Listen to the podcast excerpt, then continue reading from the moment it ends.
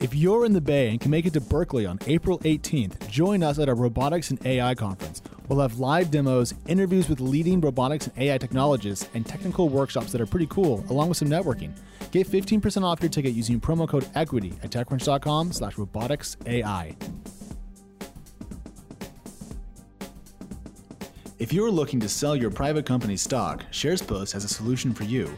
With more than 4 billion in company-approved transactions, SharesPost is the leading marketplace for private company shares. To learn more, visit us at sharespost.com/equity. Bright lights. yeah. Hello and welcome back to Equity, the show that unpacks the numbers behind the headlines. I am Alex Wilhelm, editor in chief over at Crunchbase News, and this week, one, we're back, thank heavens. Two weeks of not doing this was far too long. I haven't actually made a joke since like December twentieth. Uh, which is ridiculous, but I'm very lucky to have TechCrunch venture reporter Kate Clark with me. Kate, how are you doing? I'm good. How are you doing? Uh, I, I survived the stock market being closed a whole bunch, and uh, I'm glad you boring. survived.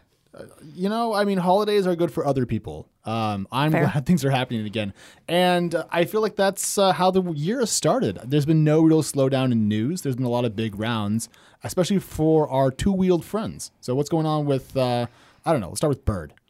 Yeah, for sure. So Bird is hitting the ground running in 2019. They are reportedly raising a $300 million round. And um, as we all know well, Bird has already raised hundreds of million dollars and was valued at 2 billion with their last round. This new round is sup- reportedly being led by Fidelity.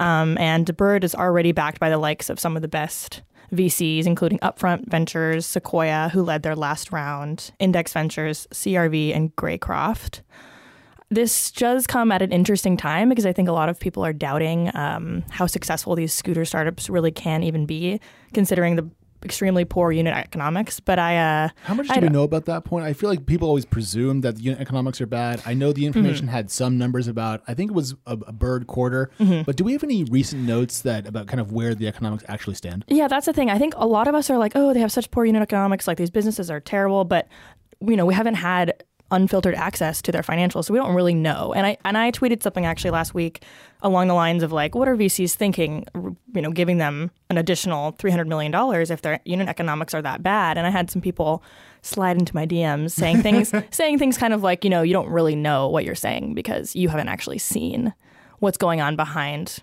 you know what's going on in their financials. So maybe maybe these businesses are a lot better than we think, but I just I don't have a lot of faith. I don't see where the math that I'm doing in my head is wrong. I do see places where they can optimize and improve the numbers over time with more durable scooters, with out batteries. And with Bird, as as we pointed out here in our notes, um, Bird only has electric scooters. I mean, Lime, which um, you'll tell us about in a minute, they have a whole full suite of mobility tools offerings, and they, including including Lime Pods, which are small vehicles. Aren't those just Fiat 500s they've spray painted green? Essentially, yes, but it's shareable vehicles, which I actually think is a pretty good idea. I, I, I see the value there. Yeah. I don't really know what's what's going on with that 'cause it's only in Seattle right now, but Yeah, yeah, but I mean, the thing about the bird round that's eye catching on top of all that is they're not going to change their valuation. Right. So what's what's going on with that? yeah, thanks for pointing that out. So they're they're they're raising at a flat two billion dollar valuation. So that kind of I, I'd say adds more fuel to our uh, hypothesis that these businesses are not as um, you know the the value proposition is not as huge as they are making it out to be. Yeah. Um, so yeah, we'll see. I mean, this this whole round is it's for one, it's not closed. I think it's ongoing right now. Yes. Um, we really don't know if it's going to be 300 million. This comes from a report, um, I think from Axios, that had said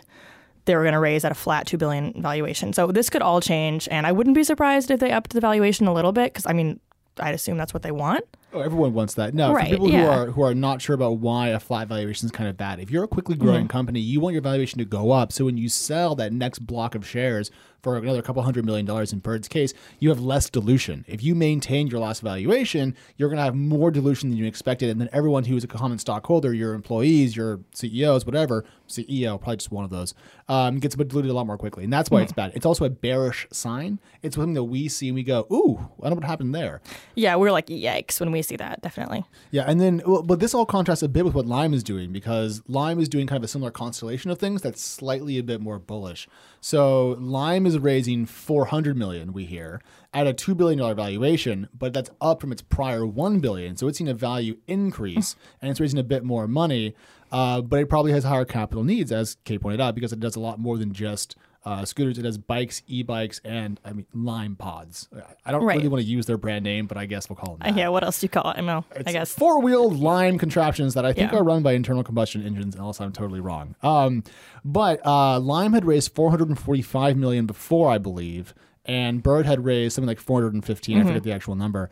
Uh, but this is going to be 700 million dollars more if these rounds close where we expect them. So the bet, the wager that has been made on scooters is about to be not quite doubled, but not too far off from doubling. And uh, going back to the fear that was in the market around December when the markets were wobbling and everyone was worried about the IPO window, I would not have guessed that we would end up here so soon with so much more money for these two companies that are trying to build really nascent businesses uh, here domestically. It's, Yeah. it's a sur- surprise. Yeah, definitely. I mean, I think a couple episodes ago, last one of the last times I was on Equity, I said that I thought Uber was going to buy Lime, and I was so sure of it.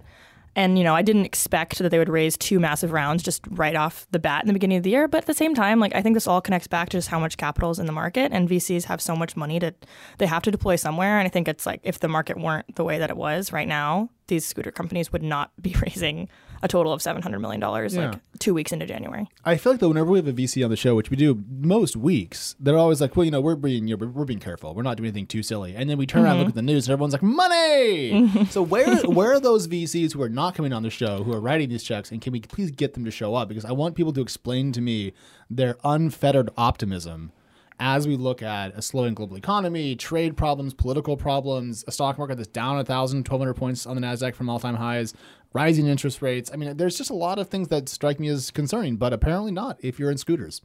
So um, let's move on from these 2 things and talk about something that uh, was actually kind of sad. So Chariot shut down. And uh, if I recall correctly, Chariot, which is a shared van commute service that is kind of like fixed routes, it's like a private bus, but not a bus. It's Yeah. a van, a private van bus. Basically a bus Basically- for for tech employees. Yes, because it costs more than a bus. Right. and it goes to tech people's neighborhoods. Anyways, there was a thing a few years ago, back in 2014, 2015, um, to build out new solutions to get people around San Francisco because the city is notoriously hilly and also clogged with traffic. Um, most of these failed. Chariot, which I believe was a YC company, raised three, four million dollars, was sold to Ford in 2016, and people thought it was a pretty pretty damn big deal because it was Ford putting money into a mobility focused startup, and also it was an acquisition uh, by an acquirer we don't see around here. But things have turned around. Yeah, it was definitely sad news, and um, I actually had never even heard of Chariot till I moved here, and I saw it everywhere. I think it's I was kind of like, huh, that's a sort of a silly concept, but yeah, they had a big exit to Ford, right? It was like sixty million. I think it was sixty-five million. Yeah, which That's I the mean, num- last number that I saw. I can't considering what they'd that. raised.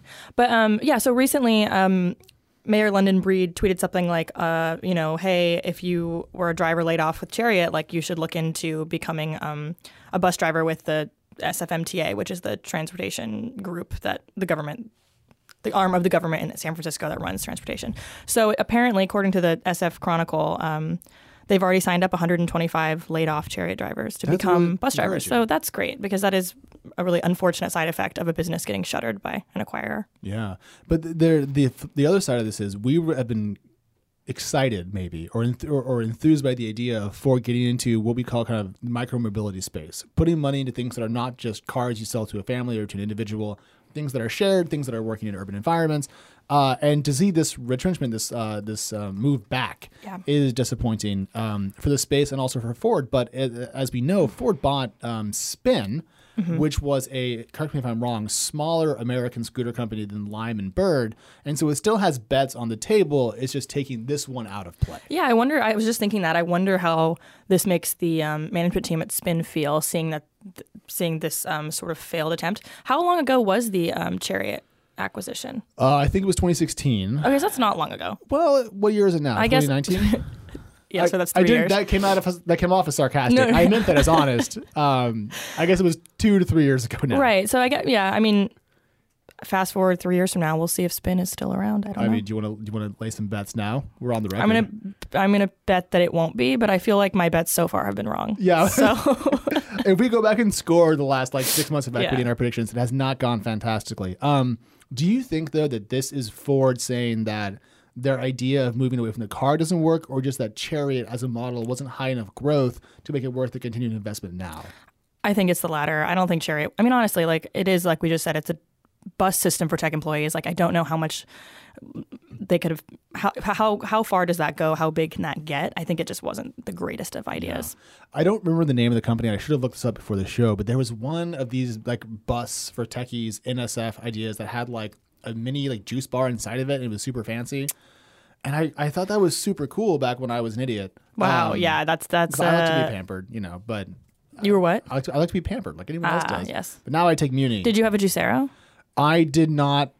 Ouch! No, I did not have a Juicero. But as always, I'm on the precipice of buying a Peloton, so I'm just as bad as anyone Okay, else. yeah, you need to just do that because you've talked about it like multiple episodes. I think just buy it. Hey everyone, don't forget this episode is brought to you by SharesPost. What you can't see is the production staff is now laughing at me with Kate, uh, which is usually indication it's time to move along um, to a story that I'm really excited about because for a long time we've been curious about how well Slack is doing, and some new numbers come out this week that give us a look not from today, from a little bit back, looking forward. So, Kate, what's the uh, what's the Slack story?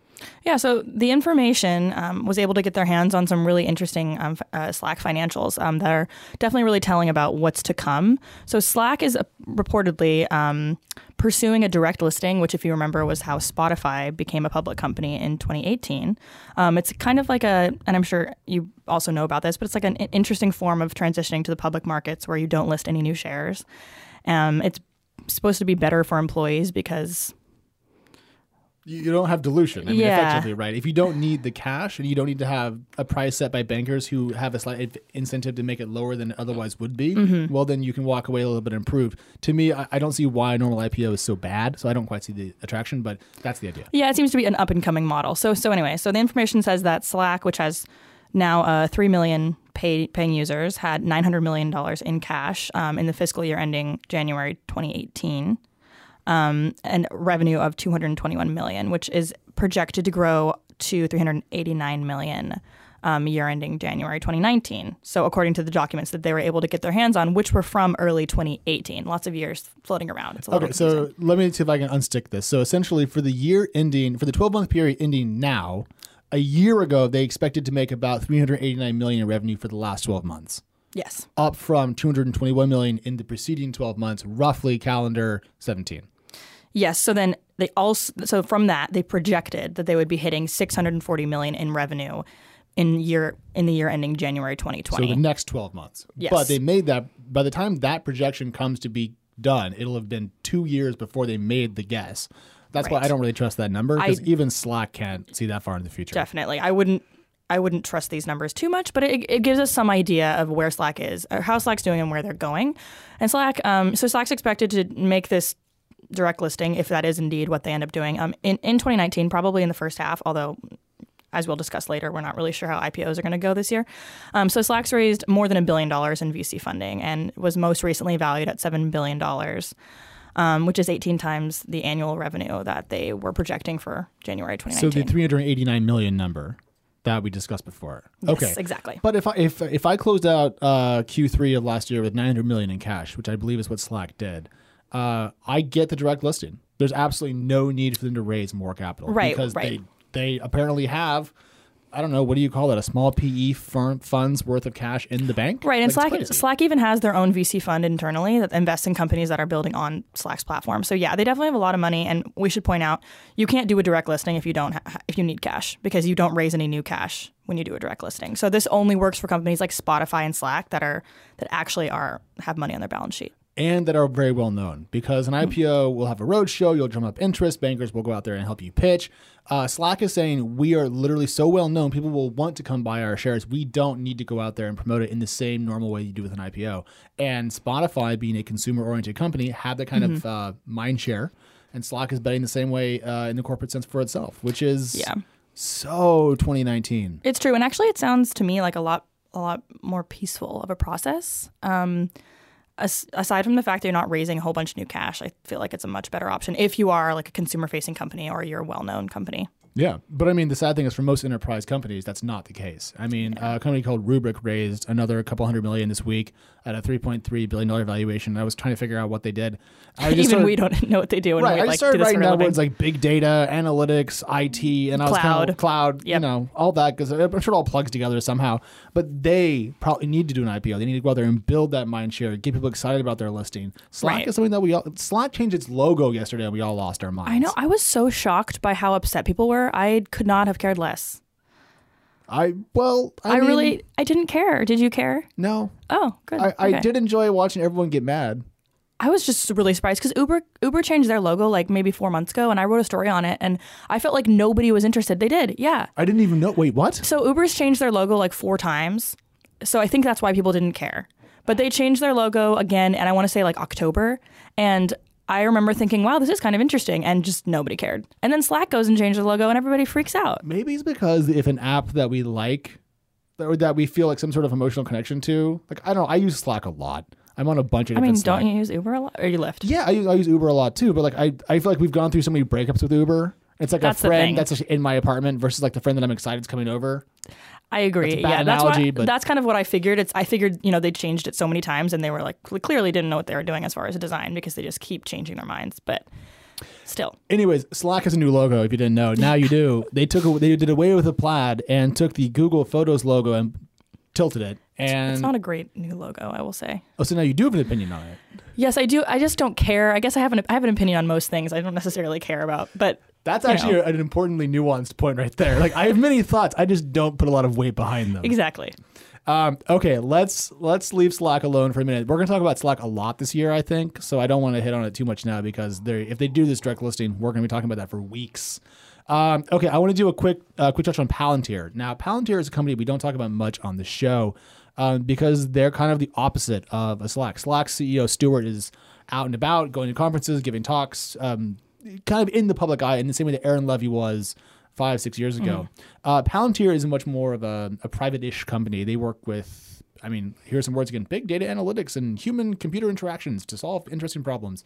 Uh, but they're a bit more in the shadows, and so they don't come up much. But in this case, the company disclosed that its revenue for 2018 was actually kind of close to a billion dollars, which is much more than we expected. So, according to earlier reporting, Palantir did about 600 million in revenue in 2017 and was expecting about 750 in 2018. So about you know 25% growth, a mm-hmm. large company, but nothing crazy. Now, let's say that if it's close to a billion was actually 900 million, that would imply 50% growth year over year, which at that size is quite impressive. Now, I I bring this up because the company may go public this year, and if Okay. it does, there's a question because last year bankers were telling Palantir, and this leaked to the media, that it could be worth $41 billion. Damn.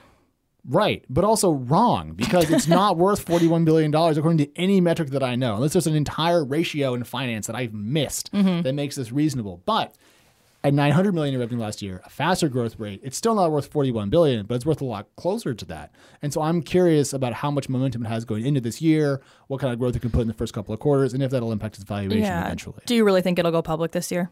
Like, what are the chances you? Dude, I've been burned by that question so many times. I mean, look, this year is either going to be really warm and everyone's going to jump in the pool at the same time, or everyone's going to be like, JK, we didn't mean to. I'm Slack. I've got $900 million in the bank. I'm going to hang out. Yeah. Do you think Palantir can't raise another couple hundred? Probably can. Yeah, I could definitely see Palantir not going public this Yeah. year. Yeah. I mean, Palantir might not. Pinterest could pull the plug. Airbnb doesn't need to. Yeah, I don't think Airbnb will. So who's still good? Okay, well, here, taking a short hiatus in the middle of the show here. Wh- who is going to go out to you? Uber think? and Lyft, yeah, they ha- they're they- gonna go out. They need money. they're going to go out. Yeah. Okay. I think Uber and Lyft are going to go out, and I think Pinterest is going to go out. Why Pinterest? Mm, I just, I mean, I'm basing that off of like conversations but, and just, you know, rumors that they've taken steps like hired banks and things. I think Airbnb, Airbnb is profitable again for the second year. I feel like Well, they, EBITDA profitable.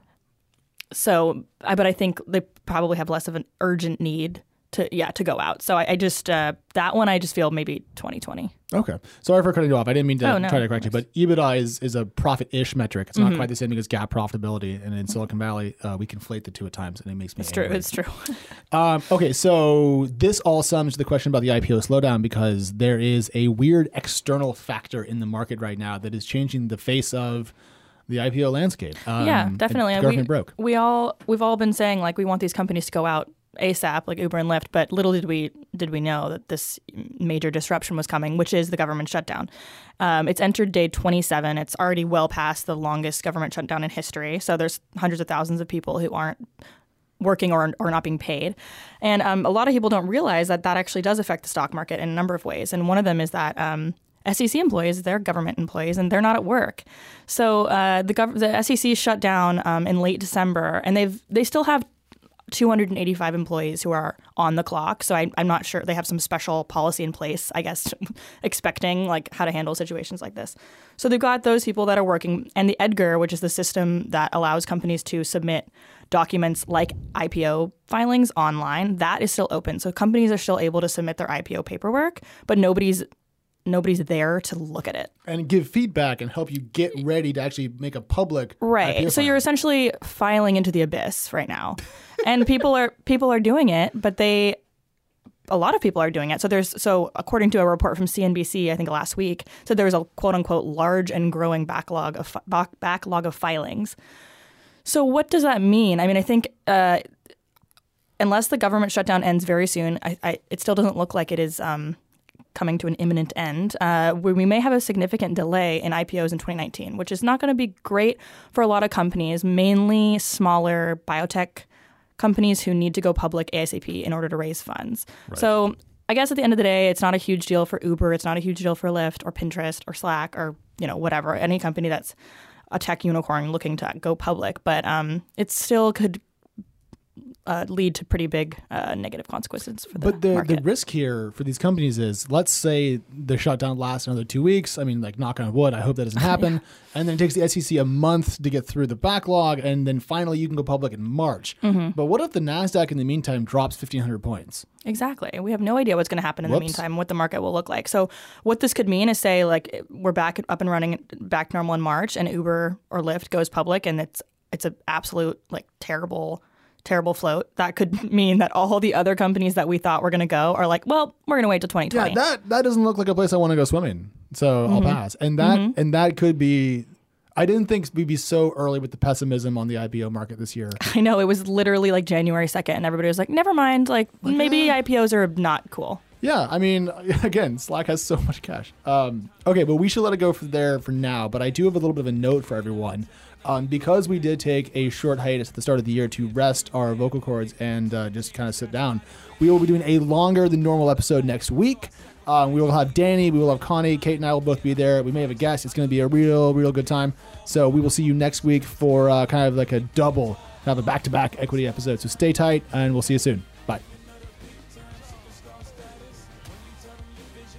All right, everybody, thank you for listening, and a big thank you to Connie Loizos, our producer Christopher Gates, our executive producer Henry Pickavet, and we will see you all right here next week.